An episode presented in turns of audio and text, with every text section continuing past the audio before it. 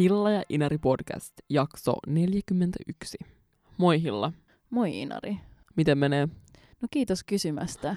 Kävin eilen kirkossa. Siis tämä on toinen kerta meidän podcastin historian aikana, kun sä oot ollut kirkossa. Kerro siitä. Kyllähän siinä sellaiset niin kuin lapsuuden pelot jotenkin palaa mieleen, mutta kävin tosiaan Temppeliaukion kirkossa ensimmäistä kertaa. Se oli ihan tosi kaunis paikka. Mä olin keikalla ja se, sen kirkon akustiikka teki siitä maagista. Joo, kyllä jotenkin tuntuu, että toi niin kun, just vaan se kirkon jotenkin tunnelma. Varmaan jos akustiikka lisää sille kaikkeen pienen semmoisen jotenkin pyhyyden tunnun. Joo, ja siinä niillä keikoilla leikiteltiin vähän ehkä, ehkä snadisti sillä kirkon pyhyydellä, koska ne oli tällaisia rytmimusiikkikeikkoja siellä kirkossa, jotka ei liittynyt mitenkään tähän uskontoon. Ja siellä oli sellainen niin kuin reipas ja reteä nuorisopappi, joka viimeisessä puheessaan kehotti muun muassa sanomaan omalle kotiseurakunnalle, että näinkin voi tuoda taidetta kirkkoon, mikä oli kyllä tosi positiivinen lähestyminen. Niin toi on kyllä jotenkin miellyttävää, kun miettii vaikka jotain, en mä tästä mitenkään älyttömästi tiedä, mutta semmoinen jotenkin stereotypinen käsitys jotenkin vaikka kirkon suhtautumisesta johonkin, niin kuin, niin kuin sä sanoit, rytmimusiikkiin tai rock'n'roll-musiikkiin on perinteisesti ollut sellainen paheksuva, että vinyylit on pitänyt heittää silleen uuniin, koska ne on jotenkin silleen, en mä tiedä, stimuloinut tai vääränlaista seksuaalista halukkuutta tai jotain, saanut semmoista liikettä lantioon. Niin, toisaalta tästä tulee kyllä mieleen se, että tämä on nyt vähän pitkä lanka, mutta jos ilmaisee olevansa feministi, niin sitten kaikkea, mitä sä teet, tarkastellaan hir- hirveän niin kun herkällä tarkkuudella ja ei saa tehdä mitään väärin. Tulee mieleen niin kun tämä siitä, että kun kirkko tekee vähänkin jotain hyvää, niin sit sitä katsotaan jotenkin niin silleen, wow, että oottepa te edistyksellisiä, vaikka ne vaan kuuntelee rytmimusiikkia. Ymmärrätkö, mitä mä tarkoitan? Joo, joo, ymmärrän todellakin, että jos on kuitenkin ollut joku semmoinen niin vahva asema, niistä on helpompi jotenkin sille pienillä jutuilla jotenkin saada sellaista jotenkin silleen, tai kiiltettu jotenkin omaan semmoista sädekehää. Niin, helposti tuollaisilla pienillä teoilla unohdetaan se, että esimerkiksi vielä vuonna 2018 keskustellaan jostain naispappeusasiasta. Joo, että kun on massia myös, niin se helpottaa varmaan asioita. Varaa satsaa PAhan. Niin ihan mielenkiintoista, että jos eilen, kuitenkin mä pidän sua silleen ei-tunnustuksellisena tai epäkristillisenä ihmisenä, tai kuulostaa jotenkin pahalta, mutta siis no, et ole uskovainen tai kirkkoon kuuluva. Niin sä oli just eilen kirkossa, kun meidän tämän jakson aihe on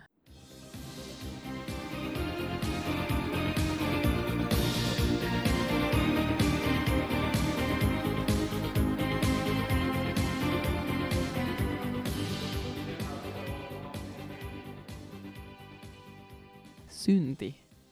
Wikipedian määritelmän mukaan synti, hamartia, harhaan osuminen, viittaa abrahamilaisissa uskonnoissa Jumalan tahtoa vastaan rikkomiseen. Kristinuskon eri kirkkokuntien välillä on toistaan poikkeavia käsityksiä siitä, mitä synti tarkoittaa. Luterilaisuus, ortodoksuus ja katolilaisuus korostuvat erilaisia piirteitä synnin luonteesta. Kirkkoisen Augustinuksen esittämän raamatun tulkinnalla on yhä merkittävä vaikutus kaikkien kristillisten kirkkokuntien käsitykseen synnistä että aina kiinnostaa tämä synnin käsite, kun tuntuu, että on arkiajattelussa ja arkikielessä irtaantunut aika vahvasti tästä alkuperäisestä uskonnollisesta viitekehyksestä. Voisin vastineeksi tälle äh, Wikipedia-artikkelille lukea tällaisen hauskan tweetin, jonka tällainen ruotsalainen artisti Baby Tone on kirjoittanut. Influencer skriver om att äta en tallrik pasta som om det vore en dos heroin typ. Verkligen det sjukaste, syndigaste, mest fuckade upp de kan föreställa sig. Sök hjälp för era blodfattiga liv. Ha analsex. Bygg ett bomb. Vad fan vet jag. Men livet är över i en blinkning. Jag svär. Eli että nykypäivän influencerit äh, kirjoittaa pastan syömisestä, kun se olisi niin kuin pahin synti. Ja sitten tämä Baby Tone kehottaa niitä rakentamaan pommin tai harrastamaan analiseksiä tai jotain. Koska elämä on kuitenkin ohi yhdessä silmäniskussa. Niin, nykyään tuo liitetään tuo synti just ehkä paheelliseen käyttäytymiseen ennemminkin kuin puhtaasti just Jumalaa vastaan rikkomiseen. Ja monet voi varmasti kyllä tunnistaa ton diskurssin, mitä tämä niin Baby Tone tässä silleen kritisoi. Vähän sellainen leikkimielinen jotenkin. Ah, no vitsi, mä tein sorruin tähän jonkin syntiin. Mikä varmaan on just semmoisissa niin lifestyle-blogeissa aika jotenkin vallitseva puhetyyli. Niin, ja siis yhdistyy tosi usein syömiseen ja ruokaan, joka tavallaan kyllä on ihan ymmärrettävä siinä mielessä, että joku mässäily on yksi seitsemästä kuolemansynnystä, mutta se, että pelkkä tavallinen syöminen yhdistetään mässäilyyn ja yhdistetään synteihin, on jotenkin tästä ajasta kertovaa. Mutta on semmoisen kiinnostavaa tuosta fiitissä, että se niin mainitsee kuitenkin vaikka sille anaaliseksi, niin jotenkin sellaisena niin paljon pahempana juttuna. Tai että niin. Et se pasta on, niin kuin, että sitä ärsyttää, että se pastan syöminen on jotenkin paha juttu, mutta sitten silleen, että analyseksi jotain niin kuin rankkaa ja vähän silleen synnillistä kuitenkin. Vaikka miettii, että kristinuskon määritelmää, niin silloinhan toisaalta, no mun on oikeastaan myös, musta tuntuu, että mun on ollut vaikea niin kuin jostain ehkä yläasteikäisestä saakka, kun on käynyt vielä jossain uskonnon tunneilla koulussa, ja on puhuttu siitä, että, jo, että synti ei ole vaan niin kuin jotain pahaa, vaan se on nimenomaan niin kuin, uskon puutetta tai rikkomus Jumalaa vastaan, niin mun on niin kuin vaikea tavallaan melkein intuitiivisesti heittää, että onko niin pommin, rikko, siis pommin rakentaminen, onko se niin kuin syntiä vai onko se vaan pahuutta. Miten pahuus ja synti eroavat toisistaan? Niin, koska joidenkin määritelmien mukaan kuitenkin myös synti on niin kuin pahoja tekoja tai asenteita tai ajatuksia. Ja pitää nyt tähän väliin sanoa, että mä tosiaan en ole mikään niin kuin teologi, vähän voin vilkaista, mutta siis että on aika tämmöisiä jotenkin häilyviä ja oman niin kuin, kiinnostuksen pohjalta selvitettyjä keloja. Niin, eli kumpikaan meistä ei ole asiantuntijoita, mutta me nyt vähän vilkaistaan tätä synnin Jep. teemaa.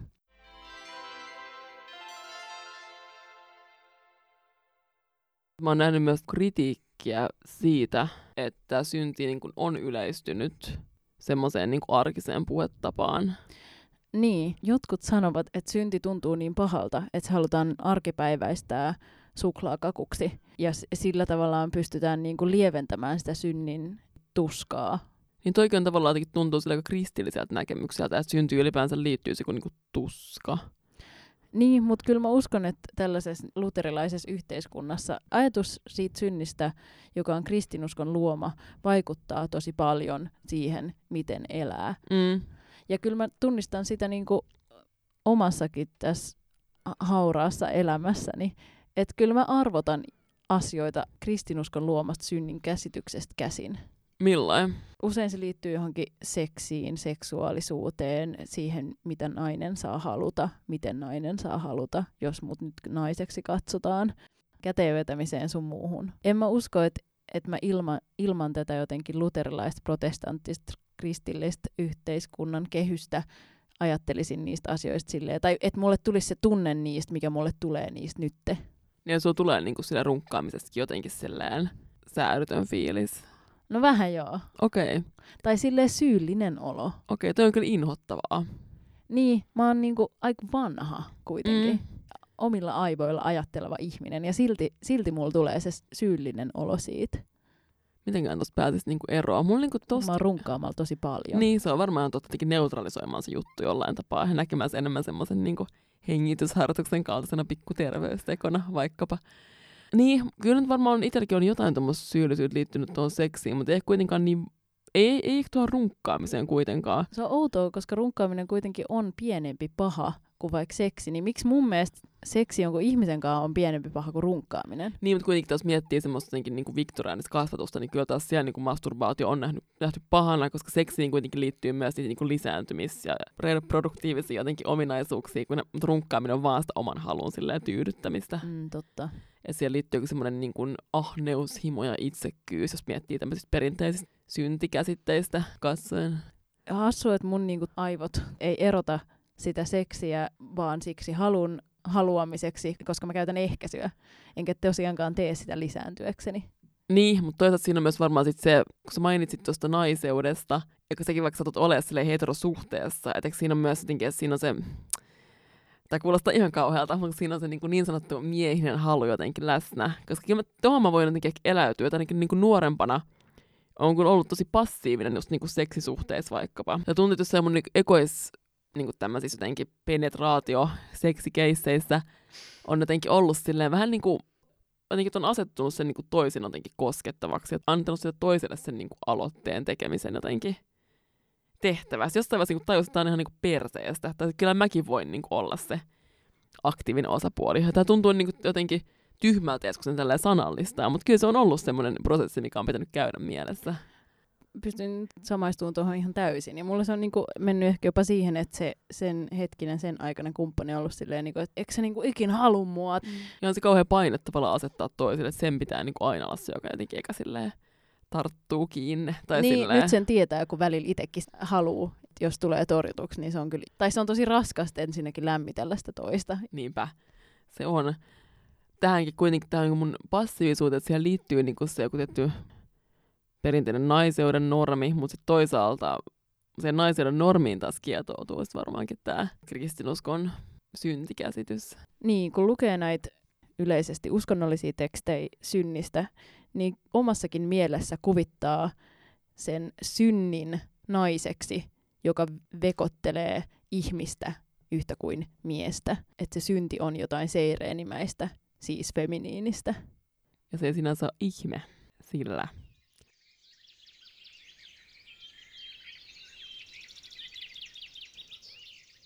Käärme oli kavalin kaikista eläimistä, jotka Herra Jumala oli luonut.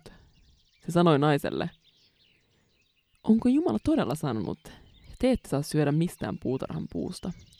Nainen vastasi käärmeelle, Kyllä me saamme syödä puutarhan puiden hedelmiä. Vain siitä puusta, joka on keskellä paratiisia, Jumala on sanonut. Älkää syökö sen hedelmiä, älkää edes koskeko niihin, ette te kuolisi.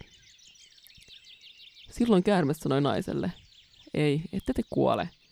Mutta Jumala tietää, että niin pian kuin syötte niin siitä, teidän silmänne avautuvat ja teistä tulee Jumalan kaltaisia, niin että tiedätte kaiken, sekä hyvän että pahan. Nainen näki nyt, että puun hedelmät olivat hyviä syödä, ja että se oli kaunis katsella ja houkutteleva, koska se antoi ymmärrystä. Hän otti siitä hedelmän ja söi, ja antoi myös miehelleen, joka oli hänen kanssaan, ja mieskin söi.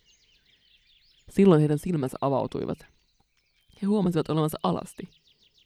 He sitoivat yhteen viikunanlehtiä ja kietoivat ne vyötärölleen. Kun iltapäivä viileni, he kuulivat Jumalan kävelevän puutarhassa. Silloin mies ja nainen menivät Jumalaa piiloon puutarhan puiden sekaan. Herra Jumala huusi miestä ja kysyi, missä sinä olet?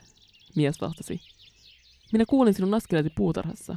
Minua pelotti, koska olen alasti ja siksi piilouduin. Herra Jumala kysyi, kuka sinulle kertoi, että olet alasti? Oletko syönyt siitä puusta, josta minä kielsin sinua syömästä? Mies vastasi. Nainen, jonka sinä olet minulle kumppaniksi, antoi minulle sen puun hedelmän, ja minä söin. Silloin Herra Jumala sanoi naiselle, mitä oletkaan tehnyt? Nainen vastasi, käärme minut petti, ja minä söin. Herra Jumala sanoi käärmeelle, koska tämän teit, olet kirottu. Toisin kuin muut eläimet, karja ja pedot, sinun on maneltava vatsallasi ja syötävä maan tomua niin kauan kuin elät. Ja minä panen vihan sinun ja naisen välille, ja sinun sukusi ja hänen sukunsa välille. Ihminen on iskevä sinun pääsi murskaksi, ja sinä olet iskevä häntä kantapäähän. Naiselle hän sanoi, minä teen suuriksi sinun raskautesi vaivat, ja kivulla sinä olet synnyttävä lapsesi. Kuitenkin tunnet halua miehesi, ja hän pitää sinua vallassaan. Ja miehelle hän sanoi, koska teit niin kuin vaimosi sanoi, ja söit puusta, josta minä kielsin sinua syömästä, niin olkoon maa sinun takiasi kirottu. Kovalla työllä sinun on hankittava siitä elantosi niin kauan kuin elät.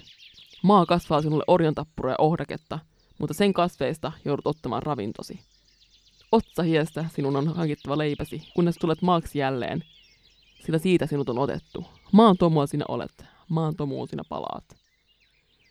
Mies antoi vaimolle nimeksi Eeva, sillä hänestä tuli kaikkien ihmisten kantaäiti. Ja Herra Jumala teki Aadamille ja hänen vaimolle nahasta vaatteet ja puki heidät niihin. Sitten Herra Jumala sanoi, ihminen on nyt kuin me. Hän tietää sekä hyvän että pahan. Ettei hän nyt vain ota elämän puusta hedelmää ja syö, ja niin elä ikuisesti. Niin Herra Jumala ajoi ihmisen pois Edenin puutarhasta ja pani hänet viljelemään maata, josta hänet oli tehty. Hän karkoitti ihmisen ja asetti Edenin puutarhan itäpuolelle kerubit ja salamoivan leimuvan miekan vartioimaan elämän puolen vievää tietä. Oppa siinä sitten nainen. Niin, nimenomaan näin niin kuin ison menkkatuskien kanssa. Ensinnäkin tykkään tarinoista, tuota oli hullun miellyttävä kuunnella. Ja tarinahan tuo on. mutta tulee sellainen olo, että, tai ristiriitainen olo siitä, että kristinuskon määrittämä käsitys synnistä vaikuttaa siihen, minkälaisia valintoja mä teen tai minkälaisia tunteita mun valinnat herättää mussa. Ja sitten kristin uskossa on tuollaista perimmäistä pahuutta, mun näkökulmasta perimmäistä pahuutta kuin misogyniaa. Ja tuntuu oudolta, että tommonen niin auktoriteetti on määrittänyt mun käsityksen synnistä, joka vaikuttaa mun niin kun, mielen jossain perukoilla, ja se auktoriteetti sisältää tollaista misogyniaa. Niin kuin me mietittiin tuossa aikaisemmin sitä, että onko niinku, että mitä eroa on niinku synnillä ja pahuudella. Niin niinku on sitä eroa tavallaan, että, että synti on vähän tämmöistä niinku mielivaltaisen tuntusta ja pahuus on jotain vaikka niinku, en mä tiedä, jotain niinku abortin kieltämistä, mitä vaikka niinku just joku katolinen kirkko vielä silleen vähän tässä kelailee. Ja tulee niinku hämmentynyt olo siitä. Joo niinpä. Ja kyllä on jotenkin raamatun hegemonisilla kertomuksilla tuntuu niinku vieläkin olevan joku semmoinen outo, vallitseva representaatio tässä meidän arjessa. Että just lainausmerkeissä niin naisia tai jotenkin ei-miehiä vastaan kohdistuu jotenkin suurempia vaatimuksia, semmoisia syytöksiä. Että joutuu toimimaan tietyillä tavoilla sen takia, millainen tämä maailma on, ja sitten siitä jotenkin tavallaan vielä syytetään sit sen jälkeen. Että kun semmoinen niin käärme houkuttelee, mutta itse saa kuitenkin syyt niskoilleen. Pystyy kyllä jotenkin samaistuu tuohon Eevan tarinaan, Eevan tuskiin. ja en olisi uskonut koskaan silleen sanovani tätä, mutta joo, niin mäkin kyllä. Feel you, Eeva. Tämä on myös kiinnostavaa vertaa tavallaan kristinuskon syntikäsitystä just niin kuin muihin isoihin uskontoihin, niin kuin vaikka just buddhalaisuuteen tai hindulaisuuteen. Niistä taas ei niin kuin ole syntiä, mutta on toisaalta niin kuin karma. Selitäpä meille karma, koska usein jos joku sanoo jotain, että ah, karma got me, like, niin sit sä oot silleen, mutta ei karma toimi noin. No kun mäkään en oikeasti ehkä osaa selvittää tätä asiaa tarpeeksi hyvin. Mä en ottanut tarpeeksi haltuun buddhalaisuutta, mutta mä osaan vaan sanoa, että karma ei niinku toimi niin yksinkertaisesti. Että jos mä vaikka satuttaisin jotain tyyppiä, ja sitten joku niinku satuttaisi hetken päästä mua. Ja siksi buddhalainen tyyppi selitti mulle tämän Intiassa aika pitkään. Se oli vähän ärsyttävä tyyppi. Ja mä oudosti myös ärsyttiin sen esimerkit. Mutta se itse kuvasta enemmän semmoisen niin kuin kertymänä. Se jotenkin puhuu vaikka siitä, kuinka niin kuin se auttoi jotain vanhaa ihmistä, ja se taas näkyy sen parisuhteessa positiivisesti. Ja sä selitit tätä mulle, ja mä ymmärsin sen niin, että karma on tavallaan pro eikä anti. Että on tavallaan vain hyvää karmaa tietyssä mielessä. Kyllä musta kuitenkin, jos tavallaan ajattelee vaikka sitä ihmisestä sille ikäviä ajatuksia, niin sit saattaa tapahtua kuitenkin ikäviä asioita omassa elämässä. Okay. Ja siinä on, jo, kuitenkin siinä on myös jollain tapaa tommonen niin kuin, sitä niit, eikö miten tää sanotaan, sitä niittää, mitä viljelee, ei kun, no joo, saat ideasta kiinni. Mut kuitenkin, makaa, miten petaa. Jep, just toi. Mutta siis verrattuna niinku kristinuskoon, missä kyllä niinku kaikki synnit saa sille anteeksi, että on, on ollut tämä perisynti, että yhteys Jumala on niinku katkennut, mutta sitten koska niinku tuli tämä Jeesus, sovitti nämä synnit, se silta rakentui niinku uudestaan. Sitten nämä on nyt tämmöisiä jotain niinku uskonnon kirjojen metaforia, mitä mä käytän tässä. Niin sitten kaikki synnit voisit niinku saada anteeksi, mutta kuitenkin tavallaan tämän kristinuskon näkemyksen mukaan ihminen olisi varmaan aina niinku kiinni sillä Jumalassa jollain tapaa tai jossain semmoisessa niinku isommassa jotenkin pyhyydessä. Kun taas sitten tässä karma-ajattelussa yksilö on itse vastuussa jotenkin omista teoistaan. Tai asioita ei myöskään niinku pysty sit saamaan anteeksi, vaan jotenkin sit vaikuttaa siihen karmaan. Tavallaan kristinuskon näkemyksen mukaan se synti on tavallaan se peruslähtökohta. Mm. Jep. Ja siinä sitten räpiköidään suuntaan niin. ja toiseen. Nimenomaan, mutta kuitenkin aina saa anteeksi. Mä mietin nyt, että ihmiset, jotka oikeasti tietää näistä asioista, niin olkaa helliä. Tai silleen, että... Me tässä räpiköidään niin. suuntaan ja toiseen. Jep, nimenomaan. Se niin kuin ravisuttaa itseä, miten paljon se vaikuttaa, olematta uskossa, miten paljon se vaikuttaa omassa arjessa tämän tavallaan niin perus perisynnän lisäksi on vielä just nämä niin seitsemän kuolemansyntiä, missä mainittiin aikaisemminkin. Mitkä ja ne on? Seitsemän kuolemansyntiä on ylpeys, kateus, viha, laiskuus, ahneus, yleensyönti, himo. Mutta sitten nyt tässä 2000-luvulla, että ne italialainen arkkipiispa oli vielä heittänyt, että tämmöiset uudet seitsemän kuolemansyntiä voisi olla ympäristön saastuttaminen, geenimanipulaatio, ylenpalttisen vaurauden kerääminen, köyhyyden aiheuttaminen, huumekauppa ja huumeiden käyttö – moraalisesti kyseenalaiset kokeilut, mm, mitä ikin tarkoittaakaan, ihmisen perusoikeuksien rikkominen. Ja sitten vielä tolleen vähän niin kuin näiden lisäksi arkkipiispa mainitsi erikseen myös abortin ja pedofilian. Käsittämätöntä, että Mm. et abortti ja pedofilia, siis että tavallaan ne niinku, rinnastuu tolleen. et ne rinnastuu tuosta lausunnossa. Jep, jep, jep. Tuo ympäristön saastuttaminen on tietty ihan silleen, Joo, se on kyllä hyvä. Samoin joku vaikka eläinten syöminen, mikä myös linkittyy ympäristön tuhoamiseen tietenkin, vaikka siinä on paljon muutakin.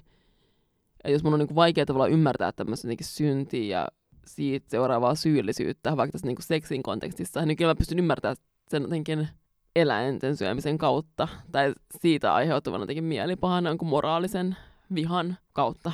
toi niinku yhdistyy siihen johonkin satuttamisen teemaan. Jep. Toisaalta myös nämä niin synnit on musta semmoista niin taiteesta tosi paljon käsiteltyä teemaa. Tai jotenkin ne toimii siinä sillä aika hyvin.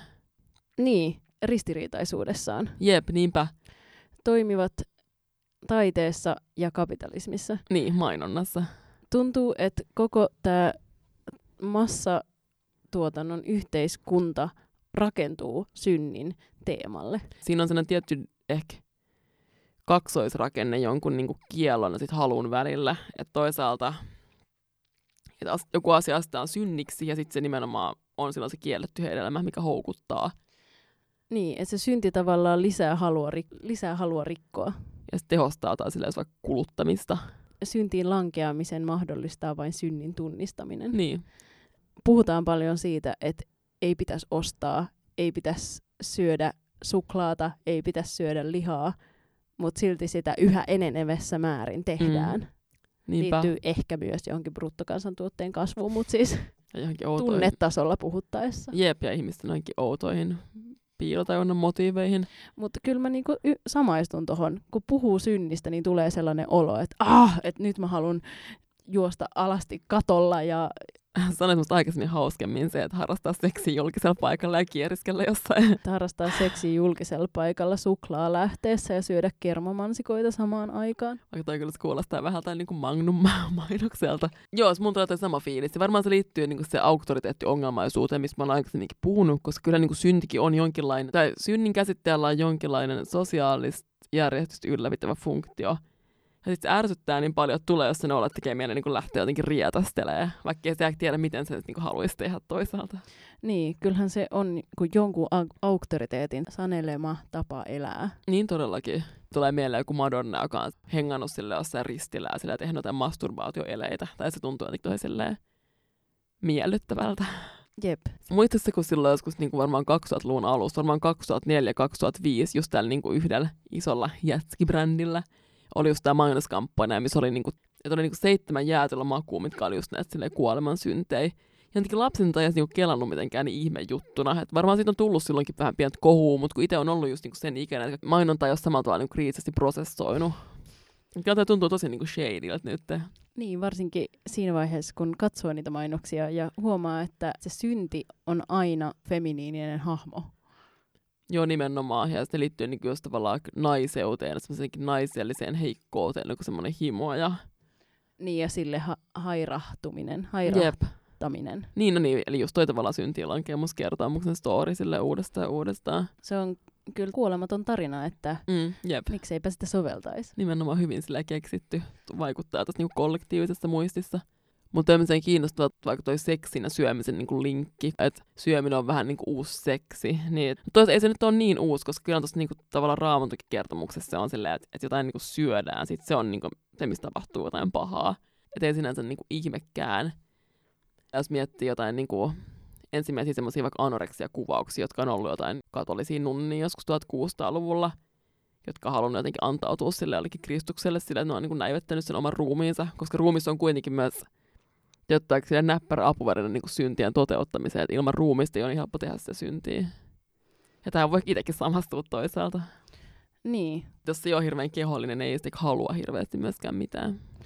trigger warning. Omassa mielessä tämä liittyy niin vahvasti tähän teemaan. Onko sun syömishäiriöhistoriassa, onko siihen liittynyt jotenkin tällaista synnin teemaa?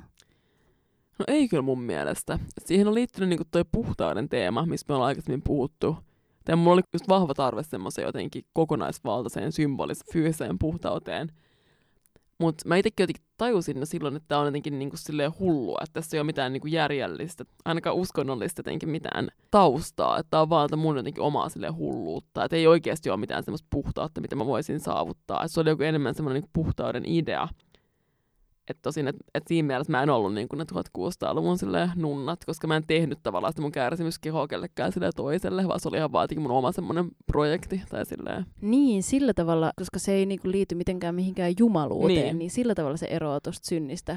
Mun oli aikaisemmin vaikea ymmärtää, että miten niin ei liity, kun mä en tavallaan yhdistä syntiä, mä en osaa liittää sitä tavallaan siihen Jumalan pettämiseen, vaan että se on vaan niin kuin semmoinen idea jostain – syntisestä, mm, pahasta, mm. väärästä, likasesta. Ja sen takia mm. se yhdistyy tuohon, koska se li- lika on puhtauden vastakohta, niin sen takia mun on tosi helppo yhdistää syömishäiriökelat lainausmerkeissä syntiin. Koska se ruoka näyttäytyi siinä tilanteessa jotenkin likana, joka likaa mun kehon joka muuten olisi puhdas. Joo, kyllä mulla on niinku toi just sama kela, mutta siinä ei ollut tavallaan vaan sitä, niinku, että mä en ole koskaan niinku sanallistanut sitä niinku syntisenä. Eikö toi tavallaan niinku näkymä, kun me lähdettiin niinku tavallaan miettimään tätä teemaa, että meillä on jotenkin erilainen lähestymistapa tähän. Ja se on sinänsä outoa, koska en mäkään kuitenkaan ole mitenkään uskovainen. Että miksi mä niinku mietin tätä asiaa jotenkin tälleen. Esimerkiksi Riikka Pulkkisen vieras-teoksessa syömishäiriö yhdistetään uskontoon ja puhtauteen. Niin, koska kyllä toi puhtaus kuitenkin on semmoinen niin uskonnosta lainaava Kela. Ja sen mä oon kyllä aina jotenkin myös sille tiedostanut, kun sitä on jotenkin tavoitellutkin. Mutta itse ei ole kokenut tavallaan siinä, no kyllä mä olen kokenut siinä jonkun oudon niin spirituaalisen ulottuvuuden, mutta en, niin kuin, en uskonnollista. Mutta jos sä olisit uskossa, niin, niin silloin se olisi tavallaan uskonnollista, koska se olisi spirituaalista sulle. Mutta sitten taas toisaalta tuli mieleen, että syntiä ei kuitenkaan voi yhdistää likaan, koska lika on, no esimerkiksi Douglasin määritelmän mukaan asia tai juttu väärässä paikassa. Ja synti taas ei ole millään tavalla sitä.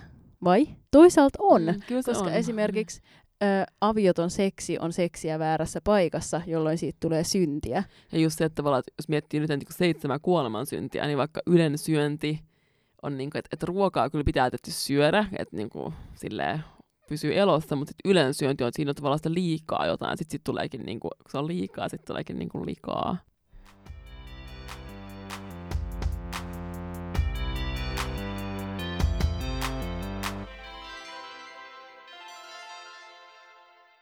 Mua kiinnostaisi tarkastella, että minkälaiset asiat nähdään yhteiskunnassa tällä hetkellä pahimpina synteinä.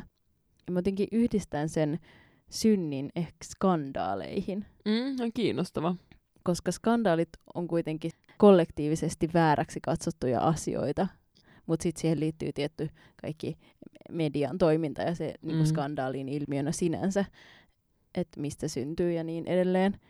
Mutta sitten oli mielenkiintoista lukea, minkälaisia aiheita tämän skandaalin alle, eli synnin alle asettuu. Ja yksi niistä oli esimerkiksi stalkkaaminen.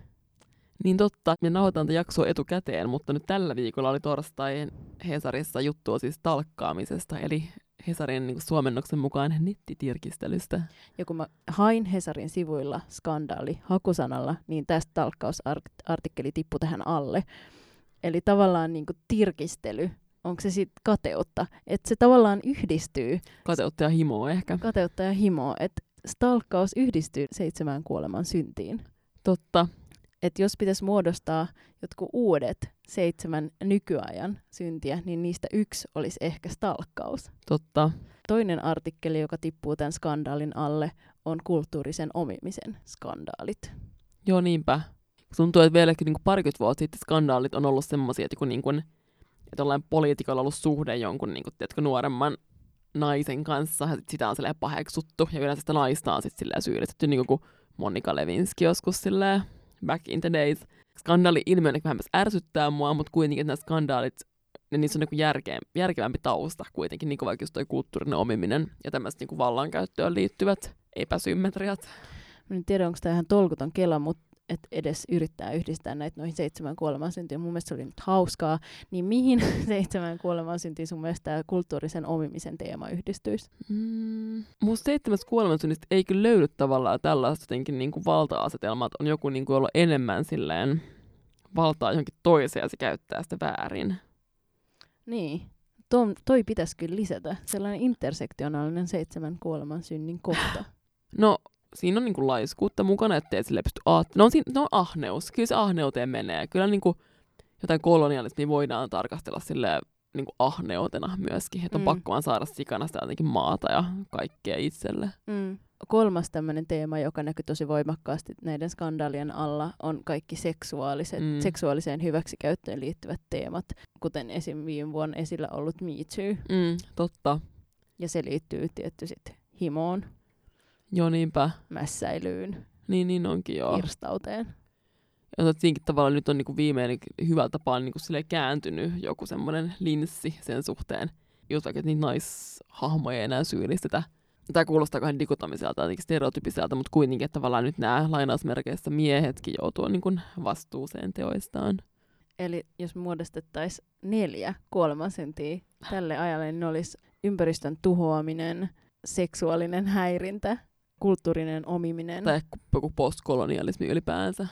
Stalkkaaminen, mutta en mä tiedä. stalkkaaminen. Niin. Mun mielestä se on hyvä. Mä oon ite niin sille paha stalkkaaja, että mä halua, että se on mitenkään synnillistä. Jos nyt katsoo tästä kristillisestä näkökulmasta, niin syntiä vaan tulee tehtyä, sit vaan välillä pitää pyytää anteeksi. Niin, totta. Mutta jos ei usko mihinkään, joka antaa anteeksi, se on ikävää, tietysti. Tässä uskoo vaikka karmaan. Mutta synnissä tässä eletään. Niin, se on ihan totta kyllä. Ja siitä ei pääse mihinkään. Tunnistaako sun arjesta jotain sellaista, sellaisia synnin kokemuksia? Mä tunnistan mun arjesta niinku syyllisyyden kokemuksia. Ja musta syyllisyys myös kietoutuu niinku kyllä tuohon synnin taustaan. Et vaikka sitä ei niinku suoranaisesti siihen ehkä linkitäkään, mutta just vaikka se, että on niinku syyllinen on siitä, että ei ole vaikka tehnyt tarpeeksi, niin kyllä siinä on toi joku tämmöinen niinku protestanttinen etiikka varmasti taustalla. Et joo, kyllä ainakin se.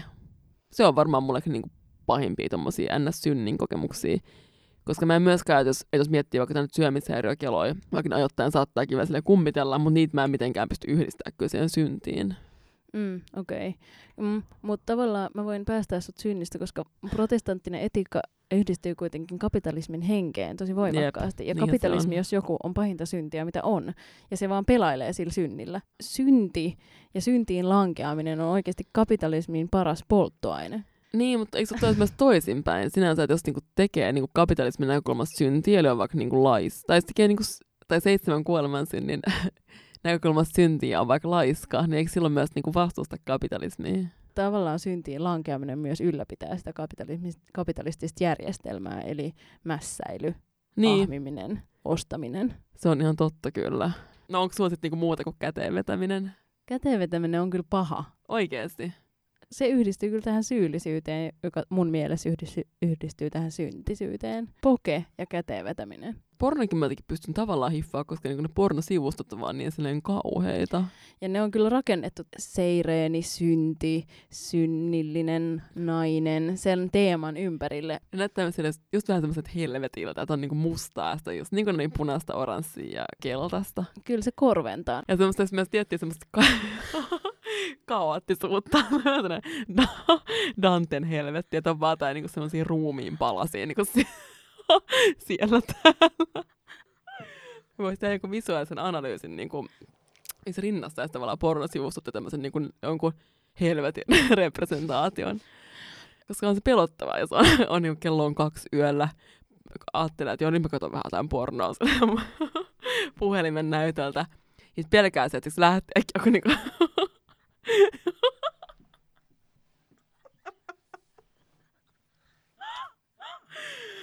Mä haluan kuulla.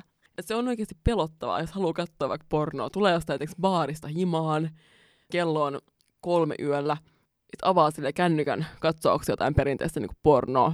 Ja varsinkin, jos asuu kämpisten kanssa, niin kuumottaa vaan se, ja se yhtäkkiä lävähtää kuin hullu. Mitä on niin hauskaa. Oh. Et kyllä se on pelottavaa, jos tulee vaikka baarista himaan kello kolme yöllä, Ja kelaa, nyt voisi silleen katsoa. katsoa.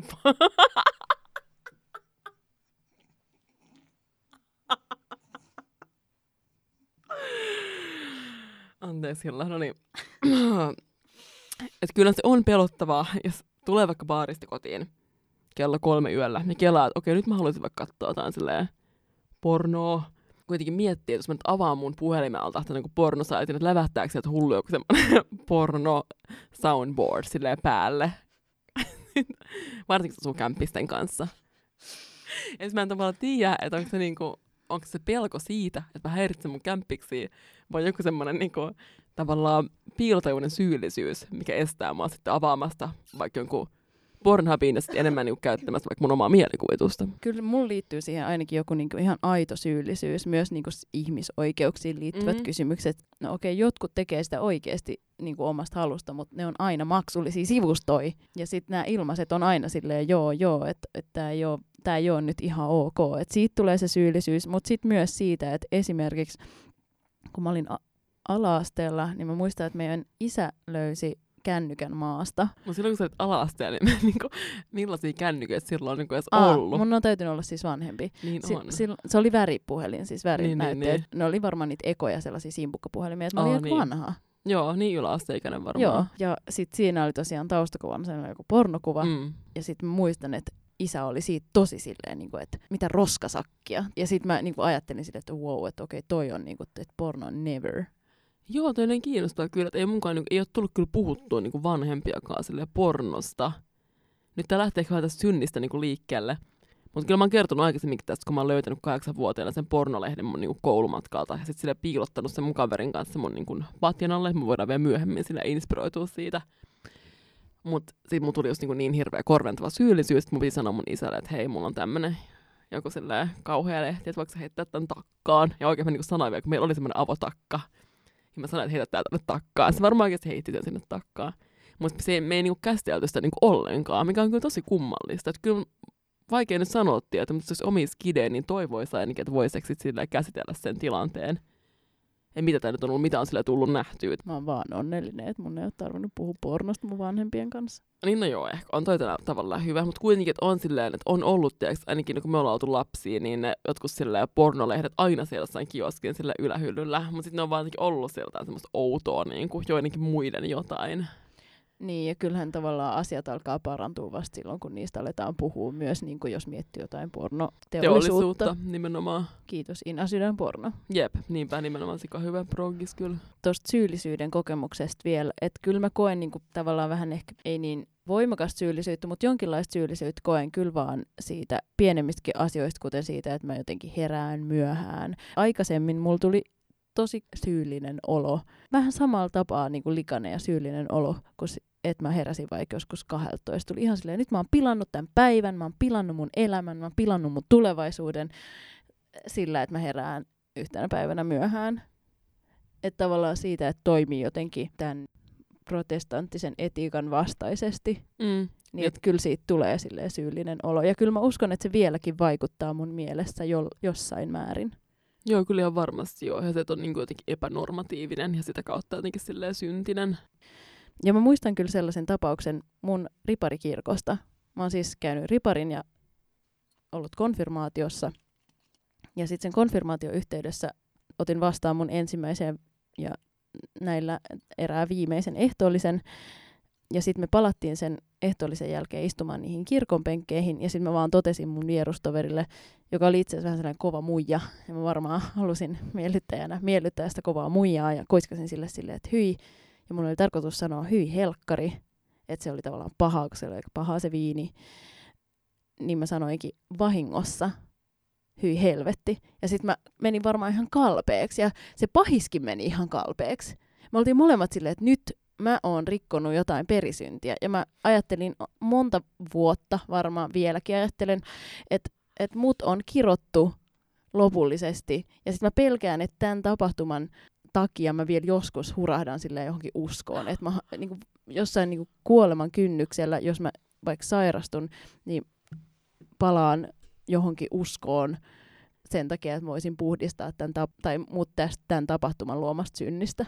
Mutta jos miettii tästä niin kuin kristinuskon sanomaa, niin silloinhan se on jo niinku anteeksi annettu toi tapahtuma. Niin, Ja sinänsä sua ei voida enää kirota mitenkään. Että se ainakaan kristinusko ei sit toimi tällä tavalla. mutta mä en ole kyllä niinku pyytänyt sitä anteeksi. Niin, mutta ei sen enää tarvikkaa. Ehkä sitten armo toimii kai niinku silleen. Kun, kun sanoit tuosta, että sä niinku, oot kelannut sitä, että sä käynyt silleen vielä kuolinvuolta ja silleen uskoon. Ne, voikohan toi niinku liittyy sit myös siihen, no se liittyy myös joku niinku etuotsalohkon niinku prosessien aktivoituminen ennen kuolinhetkeä, mutta myös joku, niinku, että kun ihmiset monesti alkaa sit kokea jotain uskonnollisia elämyksiä, kun ne tekee kuolemaa, että siinä on joku semmoinen outo niinku, syntisyyden pelko, minkä haluaa jotenkin vielä hyvittää ennen sitä. Niin, ja varmasti toi ja sitten se, mistä puhuttiin aikaisemmin kuolemajaksosta, Mm. että kaipaa jotain selitystä sille immateriaaliselle, oudolle, selittämättömälle hetkelle, Jep, ja jotain kuolemalle niinku- siis. Niin, jotain sille kädestä pitäjää, joka kuljettaa onko sillä rajan yli tai jotain. Tähän loppuun mä sanon vielä, niin kun mä tein aamulla tämmöisen assosiaatiotestin mun kämppiksille keittiön pöydän ääressä, että mitä tulee sanoa synti mieleen. Siinä mun kämppis vastasi keskiaika, Italia, synninpäästö, anteeksianto, isä, 1960-1970-luvun italialaiset elokuvat.